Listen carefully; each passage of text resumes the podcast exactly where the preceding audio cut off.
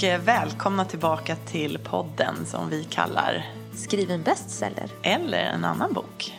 Jag heter Ninni Schulman. Och jag heter Caroline Eriksson. Och idag så är vi eh, på vårt fjärde avsnitt. Vi ska avsluta temat idéer Mm. med att eh, ta upp lite frågor och svar. Eh, Både på det temat idéer, som är lite eh, den typen av frågor som vi vanligtvis får. Men också lite frågor från Våra kära lyssnare. Precis. Innan vi går in på, på det så kör vi vår vanliga lilla hisskontroll. Hur mår vi? Var är vi? Ehm, Hur känns det? Hur känns det? Så, men Ninni, du måste berätta. Du har haft... Eh, eh, du är mitt inne i någon form av eh, lanseringskarusell som snurrar snabbare och snabbare känner jag. Ja, kan du eh, summera eh, den senaste veckan för din del? jag är lite förkyld för det första. Det har varit en fantastisk vecka på många sätt, men jag är lite, lite sliten. Det blir så mycket på en gång. Så. Nej, men sen vi såg senast så har jag varit ett varv i Värmland igen. Eh, min hemby Lesjöfors. Och sen gör jag böcker där. Och så var det i Forshaga på bibblan där och i Arvika på biblioteket. Och så sen avslutar jag hela kalaset med att bli utsedd till Filipstads ambassadör. Jag tänkte säga, för du har ju en sån fin liten vimpel här på bordet. Jag kunde inte låta bli att ta med den, Nej. för den ska ju visas upp när den kan. Du måste nästan lägga ut en bild på den sen. Ja, vi får ta en liten, ja. en liten bild på den. Det är, den är ett sånt där standard och så är det Filipstads eh, stadsvapen på. En riddare, en blå riddare som rider på en röd häst. Jag borde veta exakt vad det föreställer. Jag kan googla på det lite sen och lägga upp på i samband med vart vi lägger ut bilden. Men den är väldigt fin i alla fall. Jag känner mig väldigt hedrad. Jaha, och, och eh, vad händer nu då? Nu när du har... eh, Är det en liten mellanlandning du gör hemma? Mm, kort, kort, kort. Jag kom hem igår och imorgon åker jag till Skåne på en liten, liten turné, är väl mycket sagt. Men tre, tre bokhandlare ska ha såna här kvälls, kvällsevent med författare. Så att eh, då, då blir det en vecka till nu på resande fot. Men sen så ska det lugna ner sig lite grann. Men du, jag tänker att en del av våra lyssnare, de som kanske fortfarande har sina skrivdrömmar och ännu inte är publicerade och så vidare. För dem så kanske det låter som en, en fantastisk upplevelse att få åka runt så här och bo på hotell och stå på scen och, och prata inför folk som har kommit dit för att lyssna på en och signera böcker och så. Är det så enkelt eller hur, hur känner du inför det här? Jag har väldigt dubbla känslor. Jag, jag tycker att det oftast blir ganska kul när jag väl är där och så. Men det är ingenting jag direkt ser fram emot. Och sen så är det svårt när det blir så mycket på en gång. För jag är en, en ganska introvert person. Det kan man kanske inte alltid tro när man träffar mig. För jag har inga problem, jag har inga problem att umgås eller, eller stå på scen eller någonting längre. Sådär. Det är inte det. Men det tar väldigt mycket energi och jag blir väldigt, väldigt, väldigt trött. Och att bo på, ensam på hotell tycker jag inte om. Samtidigt som det ju såklart är jättekul att att eh, boken blir väl mottagen och uppmärksammad och träffar läsare och allt det där. Det har inte med det att göra utan det är mer min personliga energi som tar slut efter några dagar. Mm. Ja, där är vi ju lika varandra. Ja. Alltså just det här att introvert, extrovert handlar inte om huruvida man är social och utåtriktad Nej. eller så, utan det handlar om varifrån man får sin energi på något vis. Ja. Är det, har man behov av att av lite mindre sammanhang och av att vara ensam och, och för sig själv och lite tyst. Mm, precis. och Och det har inte funnits tid för det riktigt nu de här senaste dagarna. Så nu, nu är hissen ganska långt ner faktiskt idag, även om den borde vara på topp. Så känns det lite tungt sådär. Själv då, hur mår ditt manus och du och allt? Ja, hur mår mitt manus? Det undrar jag också. Det ska bli väldigt spännande. Jag har ju eh, eh, jag har varit eh, bortrest här i fyra dagar. Varit i Barcelona, väldigt långt från vardag och verklighet och manus och alltihopa. Jag har haft några jättesköna dagar och eh, det känns också bra nu att komma hem faktiskt. Eh, jag har ett, eh, ett sug verkligen att sätta mig igen med manuset för att jag jobbade ju eh, fram till vi åkte och eh, där känns det som att det är väl ett par veckor nu som det har flutit på riktigt bra. Peppar, peppar. Det håller i sig. Ja. Ja. Man måste alltid vara lite försiktig när man gör sådana där uttalanden. Eh, men- för det kan ju ändras snabbt. Eh, Mm. Men jag har det där suget. Jag längtar efter att, eh, liksom ånga på. Mm. Känner du att du håller din tidsplan, kan man säga Ja. så? Det är, jag tror det. Mm. Jag har ju eh, två deadlines egentligen för, för hösten. Ja, och de är? De är sista september Mm. så ska jag då lämna in en delleverans på manuset. Eh, och från början så hade vi bestämt att det skulle vara någonstans mellan 50 och 70 sidor, alltså en, en, in, en ordentlig inledning. Men nu kommer jag, jag har hunnit längre än så, därför att jag, jag är redan där, alltså jag har redan det antalet sidor. Så jag, nu siktar jag väl på att om jag får in 100 sidor, det är mitt eget mål. Så. Mm. Och sen då resten ska ju levereras då till innan jul. Ja. Så det känns bra. Om allting rullar på som det gör nu, ehm, jag får behålla mitt flow, jag får eh, behålla min tid. eh, Det är det också. Ja, då, då ska det nog funka. Eh, så det, det hoppas jag och det tror jag. En annan sak som är lite rolig är ju det här med, med Tyskland. Ja. Där jag, vi pratade ju om det förra gången. Ja. Och då visste jag ju inte, men då fick jag ju besked sen från min förläggare i Tyskland att den låg på eh, De försvunna då, som, eller Die Vermissten som den heter, ligger på eh, Spiegels eh, bestsellerlist. Och, Det är helt sjukt. Ja, det är lite, lite sjukt. Så nu är den inne på tredje veckan. Och den kanske rutschar ut nästa vecka, men det spelar ingen roll. Det är bara... Det struntar vi nu. Ja. Det är nu det gäller. Ja. Nu ligger den där igen. Ja, så det, det är skoj. Jättegrattis, det är ju Ja. så magiskt. Ja, men det är roligt. Så jag känner nog att ehm, det i kombination med den här glädjen som jag känner i skrivandet då eh, gör att min hiss är ganska högt upp faktiskt. Jag är lite trött, men, men det är... Trött men glad. Trött men glad, precis. Så summerar vi.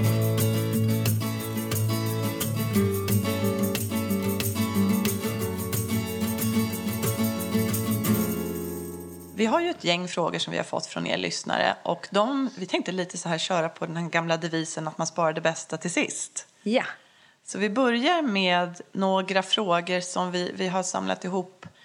Lite, Som vi ofta får. Ja, att, som man ofta får som författare om man är ute och pratar och just när det gäller idéer. En fråga är ju hur unik måste en idé vara Mm. Vad tänker för du? att anses bra? Ja. Jag tänker att en idé inte måste vara jätteunik. För att i grunden så är det nog de här klassiska temana som allting kretsar kring. Kärlek och döden och eh, de här stora frågorna med olika variationer. Utan jag tänker att det är vad man gör av idén sen som är det viktiga. Inte att själva det första är jätteeget. Och så. Jag tänker på eh, Lena Andersson till exempel. Jag älskar hennes böcker. Eh, men om man skulle berätta om hennes grundidé eh, att ja, det, är, det är en skribent som eh, blir kär i en konstnär och så blir hon lite illa behandlad och, och tvivlar på hans eh, uppsåt och, och sådär då, då skulle man nog tänka att det här har gjorts många gånger förut. Det är inget unikt. Det, det låter lite som en eh, Mitt livs novell eller någonting. Men att sättet hon gör det på gör det ju helt magiskt bra. Så jag är glad att hon inte pitchade den här idén och, och lät sig sågas jäms med fotknölarna innan hon skrev den utan att hon faktiskt gjorde någonting av det. För det, jag tycker att det, hennes eh, sätt att, att handskas med det här ämnet på sitt eh, torra, exakta språk. Det är så jäkla bra! Eh, Men idén i sig är ju inte på något sätt unik. Du tänker nu på, eh, vad heter böckerna? Egenmäktigt förfarande heter den första och utan personligt ansvar Just det. eh, den andra. Och, och jag älskar dem. Men, men det är, tycker jag, ett eh, ganska bra exempel på just där grundidén inte överhuvudtaget är det minsta unik men utförandet är otroligt bra. Ja, var, där, där tycker jag du slog huvudet på spiken. Jag har egentligen inte så mycket att tillföra, utan det är väl just det där. Det, det man, eh, grundidén är sällan särskilt unik, men det man kan göra någonting med det är väl tonen, sin egen ton, eh, sättet att berätta. Och det är precis det som Lena Andersson till exempel då gör i, i de böckerna som du refererar till. Vad har vi mer för frågor? Gräv där du står brukar man höra ibland. Vad tycker du om det? Man ska ta, skriva om det man kan redan. Jag eh, har ju inte gjort det riktigt. Eh, och speciellt, jag, jag tänker om vi tar min, eh, min debutroman, mm. Djävulen hjälpte mig, som handlar om, eh, eller som bygger på verkliga händelser och, och, så i samband med det som man brukar kalla för Yngsjömordet. Det var min debutroman. Jag är inte historiker, jag eh, har liksom ingen koppling till det här fallet. Jag är inte jurist, jag är inte någonting sånt. Utan jag gjorde allt annat än att gräva där jag stod. Det jag däremot gjorde var att gräva där jag ville stå eller där jag tyckte att det var intressant att stå. Alltså för, för det var det som var min drivkraft då. Det var en historia, det var människor, en berättelse som jag blev liksom i princip besatt av. De här människorna lämnade inte mig i fred och jag ville, jag ville försöka förstå. Försöka förstå vad som hände i deras huvuden och mellan dem och hur det kunde gå så illa. Och det gav mig kraft och vilja och motivation att göra den research som jag behövde göra. För att det måste man ju göra om man ska skriva en bok som, som utspelar sig i historisk tid och som bygger på verkliga händelser. Så då fick jag ju gräva, verkligen. Eh, mm. Eh, inte alls där jag stod, men jag fick göra jättemycket jobb. Mm. Eh, så att jag, jag, tänker att det inte alltid behöver vara så att man gräver där man står. Jag tror att det är ännu viktigare att man gräver där man, där man tycker det är spännande att gräva. Ja. Hur, hur har det varit för dig? Eh, nej men jag grävde ju där jag stod när jag skulle skriva min första och även de andra böckerna här eh, om eh, journalisten som eh, är lokalredaktör i Hagfors. Även om jag inte är det nu så var det något som jag kände till. Och för mig var det lätt då. Eh, jag slapp göra så mycket research på just den biten i alla fall. Och som debutant kan det vara det kan ju vara en fördel att inte behöva lägga så mycket tid på researchen eh, och göra det så svårt för sig. Det är en sak om, om man verkligen brinner för ett ämne som du gjorde, att du fick energi av din research och det var, du kunde inte låta bli. Du hade pirret, ja, som vi brukar prata om. Ja. Men eh, faran är väl om man, om man tänker att man vill, vill göra någon jättestor roman om någon som bor i Afrika eller någonting sånt där. Eh, och så har man aldrig satt sin fot i Afrika. Det, det, kan ju funka, men det är ju att göra det väldigt svårt för sig. Mm. Det finns väl inga direkta råd att ge så, men, men eh, det underlättar ju om man vet vad, vad man skriver om. Mm. Och speciellt som debutant så är det som du säger, det speciellt, finns fördelar. Ja, speciellt som debutant då, då har man mycket annat omkring sig också. Eh, så. Det är ju en mm. sak om man har tid att lägga på mm. att resa runt och, och göra sin nödvändiga research. Men, men om man inte har det så, mm. så blir ju, då kan man koncentrera sig på berättandet istället. Så i det här fallet kan vi konstatera att om det inte finns några särskilda skäl, gör som Ninni och inte som Caroline. Eller gör som vi själva så? känner. Ja.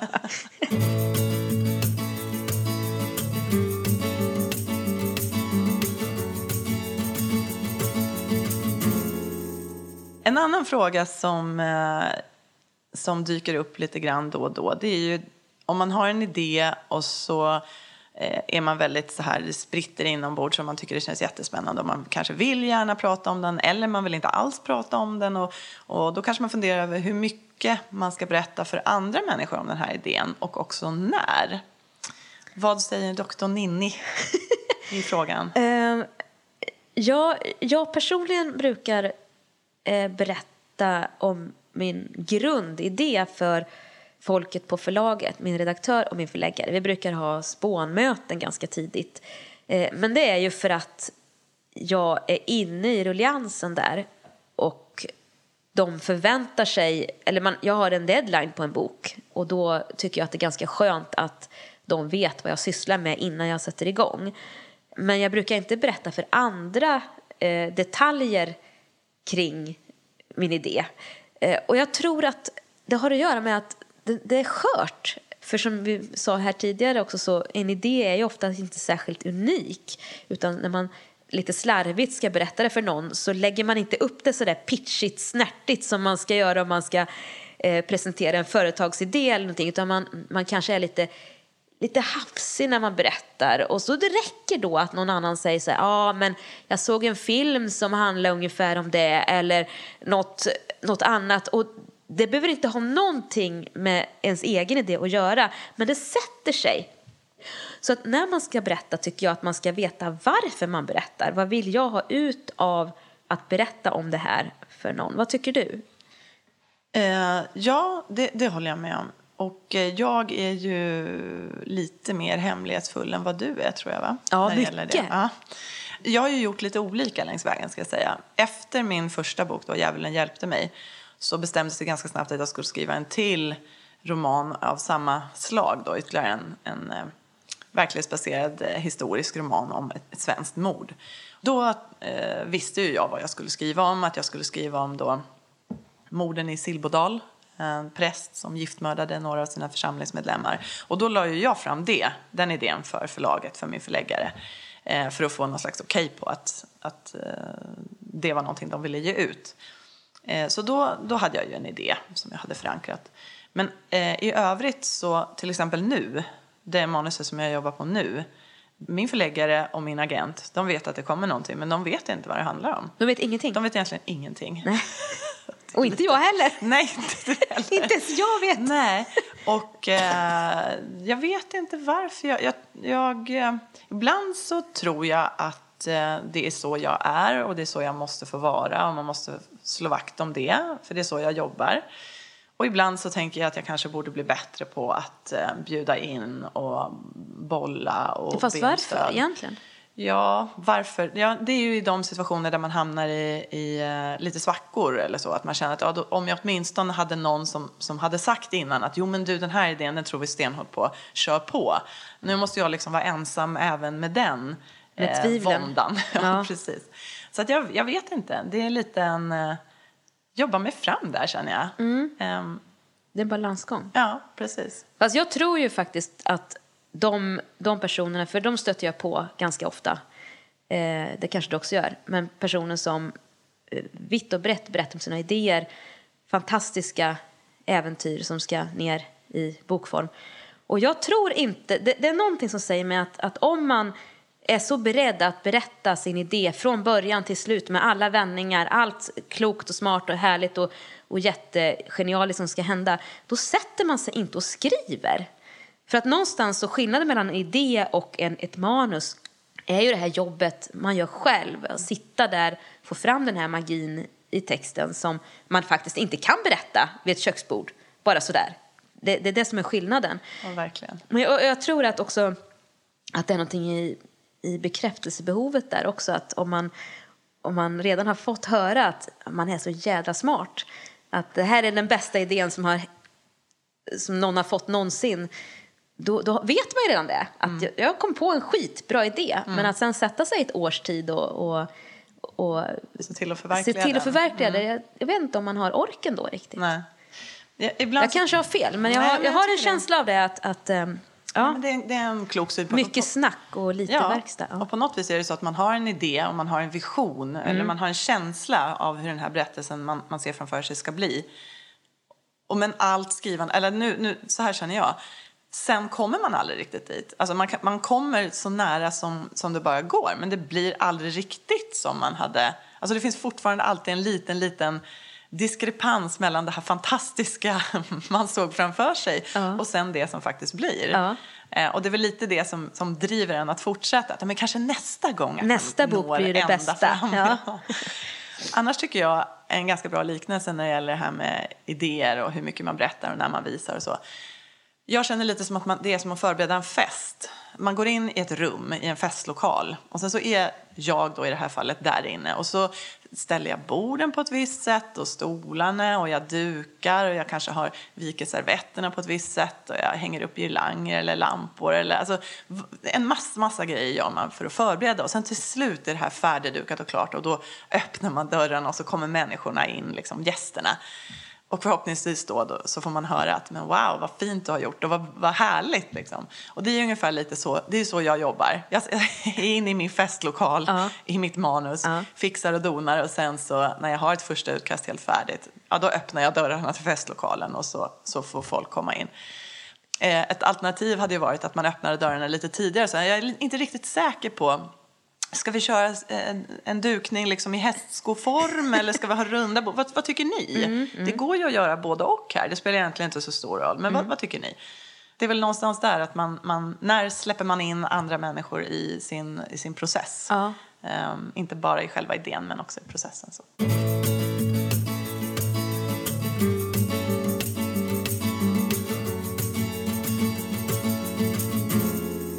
Vi har en sponsor. Hedlund Agency, som är en litterär agentur som företräder nordiska författare i bok och filmvärlden. De arbetar med skönlitteratur för vuxna, både kommersiella och litterära romaner.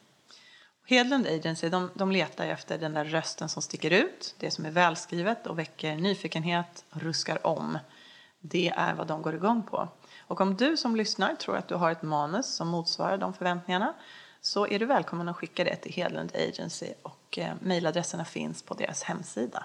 Hedlunds arbetar både med etablerade författare och debutanter och brinner för böckerna som de tar sig an.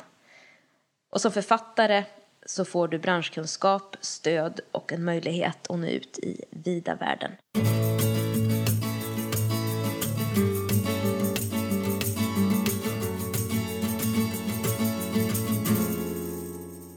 Då går vi in på det riktigt göttiga. Ja, våra lyssnarfrågor. Precis. Och vi har faktiskt fått några stycken och det är jätteroligt. Ska vi börja med att säga? Ja, vi har ju en Facebook-sida som man kan gilla och få kontakt med oss via då som heter Skriv en bestseller eller en annan bok. Man hittar oss väldigt lätt där. Och då kan man antingen skicka meddelanden som alla kan se eller så kan man skicka meddelanden som bara vi kan se. Mm. Och det har vi lite olika exempel på den här veckan. Men vi tycker att det är så kul att få kontakt och höra vad ni funderar på.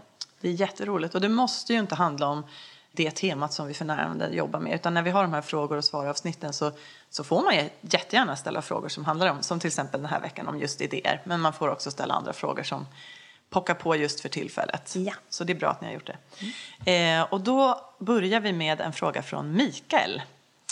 Jag tror väl egentligen jättemycket på min idé, men jag har inte fått det där pirret som ni pratade om. Fast jag går och tänker på mitt manus hela tiden. Har jag fått det där pirret ändå med tanke på att jag tänker på manuset eller är jag dödsdömd och dömd att misslyckas när jag inte har det där pirret eller drivkraften? Så lyder frågan. Och jag känner så här att dödsdömd är han ju inte. För jag, jag, tänker att han har pirret fast att det kanske inte pirrar så starkt. Eller vi, vi väljer att, och uttrycka det som att det pirrar och den här lite förälskelsekänslan som, man, eh, som vi har när vi börjar våra eh, manusjobb. Men att gå och tänka på någonting gång på gång och komma tillbaka till det tycker jag är ungefär samma sak. Ja, absolut. Det, jag, jag lutar nog också åt det. det. Det känns som att han ändå indikerar att han har det här manuset i huvudet, att det finns med honom. Och sen så ska vi också säga att det här, det tror jag vi har sagt tidigare, men det förtjänar jag att understrykas. Det är inte så att det går runt, när man väl en gång har fått en idé och det pirrar till, så pirrar det inte varje sekund, varje dag. Nej. Så. Nej. Utan, eh, Sen kommer jobb och så, men ja. då och då ska det pirra till. Ja, Eller precis. hur man nu känner. Men han, han kanske är lite mer stillsamt kär. Ja, just det. Lite det, mer. det funkar det också. det djupnade till, det djupnade till eh, allvarligare känslor snabbt. Ja. Nej, men det, jag tror att men det är svårt för oss att sitta och säga också. Det vet man ju egentligen bara själv. Ja. Jag tror att det viktigaste är bara att man känner att det här är någonting jag har en, en stark känsla för. Det här vill jag göra. Det här. Jag vill ägna min tid åt det här. Ja. Mm. Och vi ska ju prata mer om eh, det här med att ge sig själv förutsättningar och utrymme och så för att, ja. för att skriva härnäst. Så att jag tänker att det är väl också någonting som Mikael får gärna fortsätta lyssna ja. eh, vidare. Så kanske vi kommer tillbaka till det här. Ja, ja sen har vi också fått eh, en fråga ifrån Siri. Hur lång tid tar det er att skriva boken? Alltså exklusive tiden för arbetet med idén i sig. Ja. Alltså det är en jättebra fråga. Eh, och det är en fråga som är lite som hur långt är ett snöre? Mm, hur stort är ett kök? Hur stor... Precis. Hur, hur hes är jag? Ja, hur snorig är jag? Men, men jag har haft i alla fall ungefär ett och ett halvt år mellan mina böcker. Och om man ska se det ungefär hur det gick till nu då, den senaste boken, eh, Välkommen hem, så då började jag då den 10 augusti förra året eh, med någon idé om att skriva varje vardag, som du är inne i nu. Och så brukar jag sätta upp ett mått på hur många tecken jag ska skriva per dag och sådär. Mitt mål var då att lämna in ett manus före jul. Det gjorde jag inte, för jag fick en otrolig svacka i mitten där, november. Eh, så det blev försenat. Men jag lämnade in en del av ett manus i februari Eh, jag hade skrivit mycket mer än jag lämnade in, men då lämnade jag in första 50 sidorna ungefär. Och sen så lämnade jag in resten av mitt manus i mars.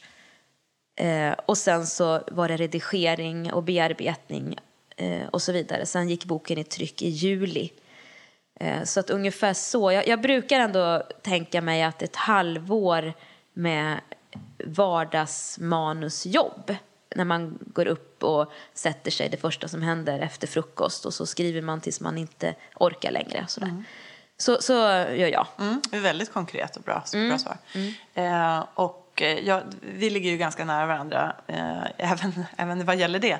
Eh, men samtidigt så för min del så har det tagit väldigt olika tid kan jag säga nu. Att, eh, med De försvunna till exempel så skrev jag ju ett första manusutkast på fyra månader. En ganska kort tid. Mm, det är fort. Det var fort. Mm. Det manuset som jag arbetar med nu, det började jag i, påbörjade jag i november förra året som vi var i, i Visby, vår vecka 47. Eh, och siktar ju nu på att lämna in då i ja, drygt ett år senare. Mm. Eh, så att, eh, och det har, har jag lagt mycket mer tid på. Det du har manuset. jobbat otroligt mycket med det här manuset. Ja, det har jag gjort. Ja. Eh, så så att, eh, jag, tror, jag är inte framme vid någon sån här, eh, ett läge där jag kan säga att för mig ser alltid processen ut så här och tar så här lång tid. Jag, jag letar fortfarande efter Men det tror jag inte man kan heller. Det är ett sånt konstigt jobb. Ja. Eller jobb, men, men en konstig syssla att skriva en bok. För det ja. är ju väldigt mycket saker som kan hända i manuset längs vägen mm. och i själva livet vid sidan om och man kan hamna i i tvivel och, och andra saker. Så det är jättesvårt mm. tycker jag. Ja. Men en bra fråga, men svår att svara på. Ja, precis. Ja, men verkligen. Och jag vet att jag också hade, jag menar, innan jag var utgiven så undrade jag också den här frågan. Och, ja. och, och så. så att, men det handlar ju också lite grann om förstås hur mycket tid man kan avsätta. Ja. Alltså hur, hur lång tid, det vi svarar på nu det är utifrån att vi har möjlighet att sitta mer eller mindre på heltid. Det här ja. är det vi gör. Vi har inga andra, eh, inget annat vi gör för för vår försörjning. Nej. Eh, och har man det, då är det klart, då får man ju lägga till lite grann eh, vad, gäller, vad gäller tiden. Då får man inte stressa sig själv för mycket och tro att man kan spotta ur sig en bok på ett halvår eller ett år kanske, utan då behöver man kanske lite mer tid. Ja, då, då får man ju be, liksom, ta lite mindre bitar per mm. dag eh, som man skriver eller så. Fast det är bra tror jag ändå att vara inne i sitt manus mm. hela tiden mm. eh, så att man inte skriver tre veckor på sommaren och sen låter det ligga till julen. För då, då är man inte i det, man, man vet inte vad man har skrivit och man är lite rädd mm. för att ta tag i det igen. Det är svårt att komma igång. Så hellre tror jag på att hitta ett system som gör att man ändå får någon liten glugg varje dag eller i mm. stort sett varje dag. Så att man i alla fall skriver några några tecken, någon sida. Mm. Eh, för då är man ändå, har man berättelsen i sig. Ja, och, då är det mycket enklare. Texten. Kontakt med Ja, mm. Absolut. Mm. Men det ska vi prata om i nästa fas ja, väldigt mycket. Hur man ger sig själv förutsättningar mm. att få, få till det. Det känns väldigt naturligt att, vi, alltså, att, det, att det är dit hän vi, vi ska härnäst. Ja, precis. För precis, där finns det mycket att säga. Vi, vi hoppas att Siri känner att eh, hon har fått svar på sin fråga mm. någorlunda bra där.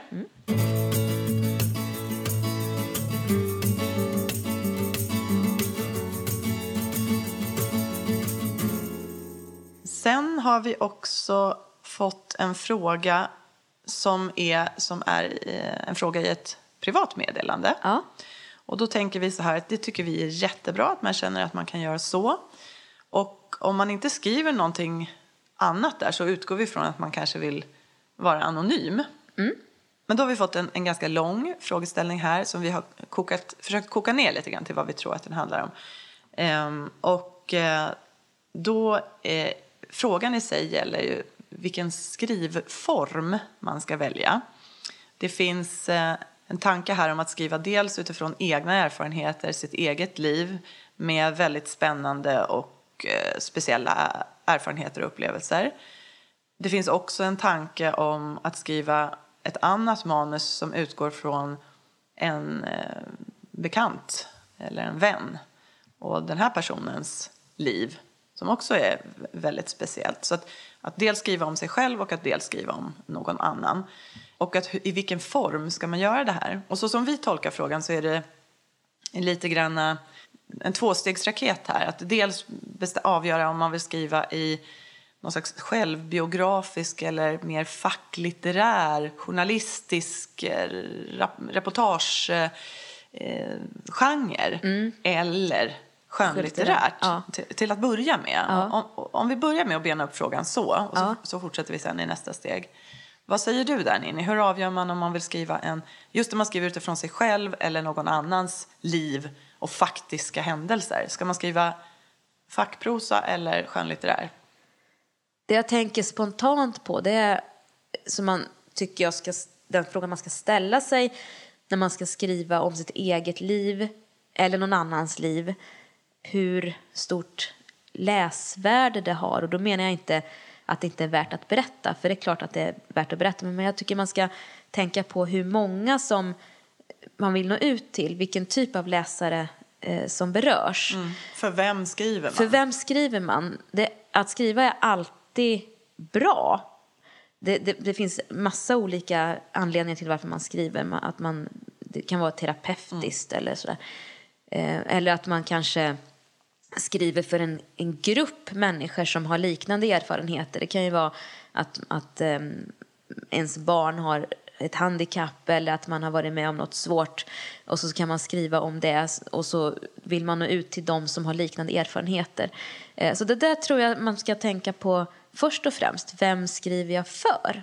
Tänker du där? Jo, men eh, absolut. Att skriver jag för mig själv eller för kanske mina släktingar eller för en intressegrupp som du säger eller skriver jag för en bredare publik. Eh, och, och att skriva för en bredare publik det, det, det förutsätter, det kräver lite mer på något vis. Ja, då, då måste man nog, tror jag, eh, tänka mycket på det här med den dramaturgiska resan.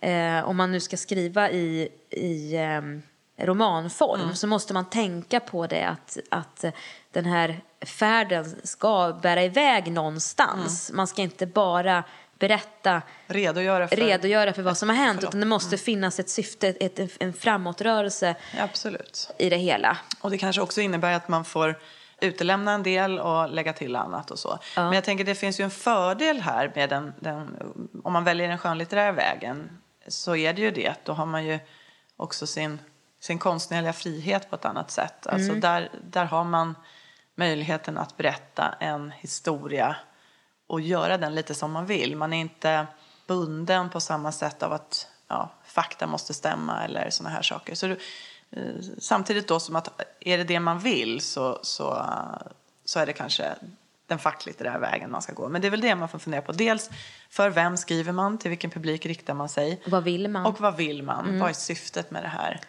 För skriver man i jag-form eh, som, som en journalistisk text då måste man också tänka på att man, man lämnar ut människor som kanske inte kan komma till tals och, och ge sin version av det här.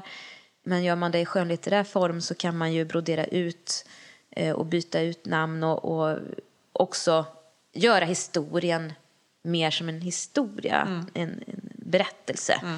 Mm, ja, men det är ett vägval och eh, det är ju ingenting som vi kan sitta och säga gör si eller gör så utan det, det handlar precis om för vem skriver man och vad har man för syften. Ja. Så. Men eh, du, du sa också, för det finns en följdfråga på från just samma person här. Eller som vi uppfattar det i alla fall. Att det handlar inte bara om vägvalet mellan en facklitteratur eller en skönlitteratur utan också i vilken, vilken form, alltså vilket berättarperspektiv man ska jobba med. Om man ska skriva jag-form eller i tredje person då. Eh, han eller hon. Ja. Om jag bara ska liksom eh, spåna här vad jag tänker eh, så kan jag tycka att om man skriver sin berättelse i jag-form det kan bli lite ensidigt, lite, mm, lite smalt. Jag tycker att om man, om man eh, sätter sig in att, att göra sig själv som tredje person så får man lite mer syre i berättelsen. Förstår du vad jag menar då? Jag förstår precis. Jag vet inte, det här kan vara en missuppfattning från min sida, men jag tror att de flesta skulle nog nästan ge rådet att skriva i tredje person. Ja. Jag vet, som sagt, far jag kanske med osanning här, men jag har en känsla av att de flesta tror att, att det är det som läsarna lättast tar till sig. Mm. Med det sagt, jag själv skriver i jag-form. Eh, I alla fall har jag gjort Jag har ju gjort lite både och. Men med De försvunna gjorde jag rakt igenom eh, jag-form, alltså första person, eh, singular. Och det gör jag även nu. Ehm, Varför? och- Ja, varför gör jag det då? Hur kom du fram till det? Ja, Nej, alltså, jag, jag ska inte säga att jag satt, jag satt, det var inte så att jag satt och tänkte hur ska jag göra, jag ska skriva han eller hon eller, eller jag, utan det blev så. Och jag, jag har kommit fram till att eh, det beror på att för mig så kommer jag närmare mina karaktärer när jag gör så. Jag går in i dem. Jag står, om jag skriver han gjorde så här, hon gjorde så här, ja men då är det ju jag som observerar dem när de gör det. Men om jag skriver att ja, men jag gick ut genom dörren och jag såg det här, ja då är jag på något vis inne i dem. Eh, och jag vill ju komma, jag vill liksom krypa under huden på dem, jag vill vara så nära som möjligt. Och jag tror att det också är att, det, att jag hoppas att det är så som läsaren också ska uppleva det. Att, att jag som läsare också kommer närmare. Jag, jag sugs liksom eh, oåterkalleligen på något vis in i den här personen. Ja, Om det görs på ett bra sätt förstås. Men att skrivs det i jag-format så blir det en, en extra nerv någonstans där. Jag fattar precis. Men om du skulle skriva en bok om dig själv då? En självbiografisk bok. Skulle du skriva jag-form då? För jag tänker att det blir liksom...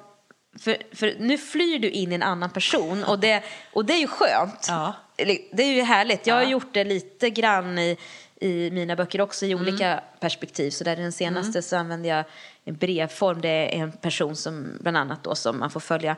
Eh, och det är jag-form. Och det tyckte jag också var jättekul att vara i den där personen. Men när man gör det i sig själv då blir det, jag tycker att det blir lite geggigt. Om jag skulle skriva om mig själv då skulle jag inte, förstår du vad jag menar? Ja, absolut. Jag tror, ska man skriva om sig själv i skönlitterär form, Ja. alltså det är en sak om man ska skriva en, en, eh, som sagt, en, en fackbok Ja. som utgår från egna erfarenheter. Det- har jag gjort också för, för liksom tio år sedan. Och då eh, pratar man ju i jag-form. Men om vi ska prata om att skriva i skönlitterär form om mig själv, Mm. då skulle jag nog också välja att skriva i tredje person. Därför då, då blir det en annan, då, då, då vill jag distansera mig. Di, distansera mig. Säger jag rätt nu? Ja, men det känns- distansera mig. Ja. då är jag ju redan så inne i mig själv. Så då måste jag på något vis få en distans för att kunna avgöra vad som verkligen är intressant och vad som inte är intressant. Annars blir det nog som du säger lite för geggigt. Eh, Så det, det, det är liksom motsatta saker. Eh, Har vi något, det känns som att vi nästan har ett råd. Ja. När, han, när han, kan vi säga det i alla fall, Ja. hen, Hen som det har var frågat. han. Det var en han, ja. ja. eh, ska skriva om sig själv så ger vi rådet att skriv i tredje person. Mm. Om du skriver skönlitterärt. Om du skriver självklart.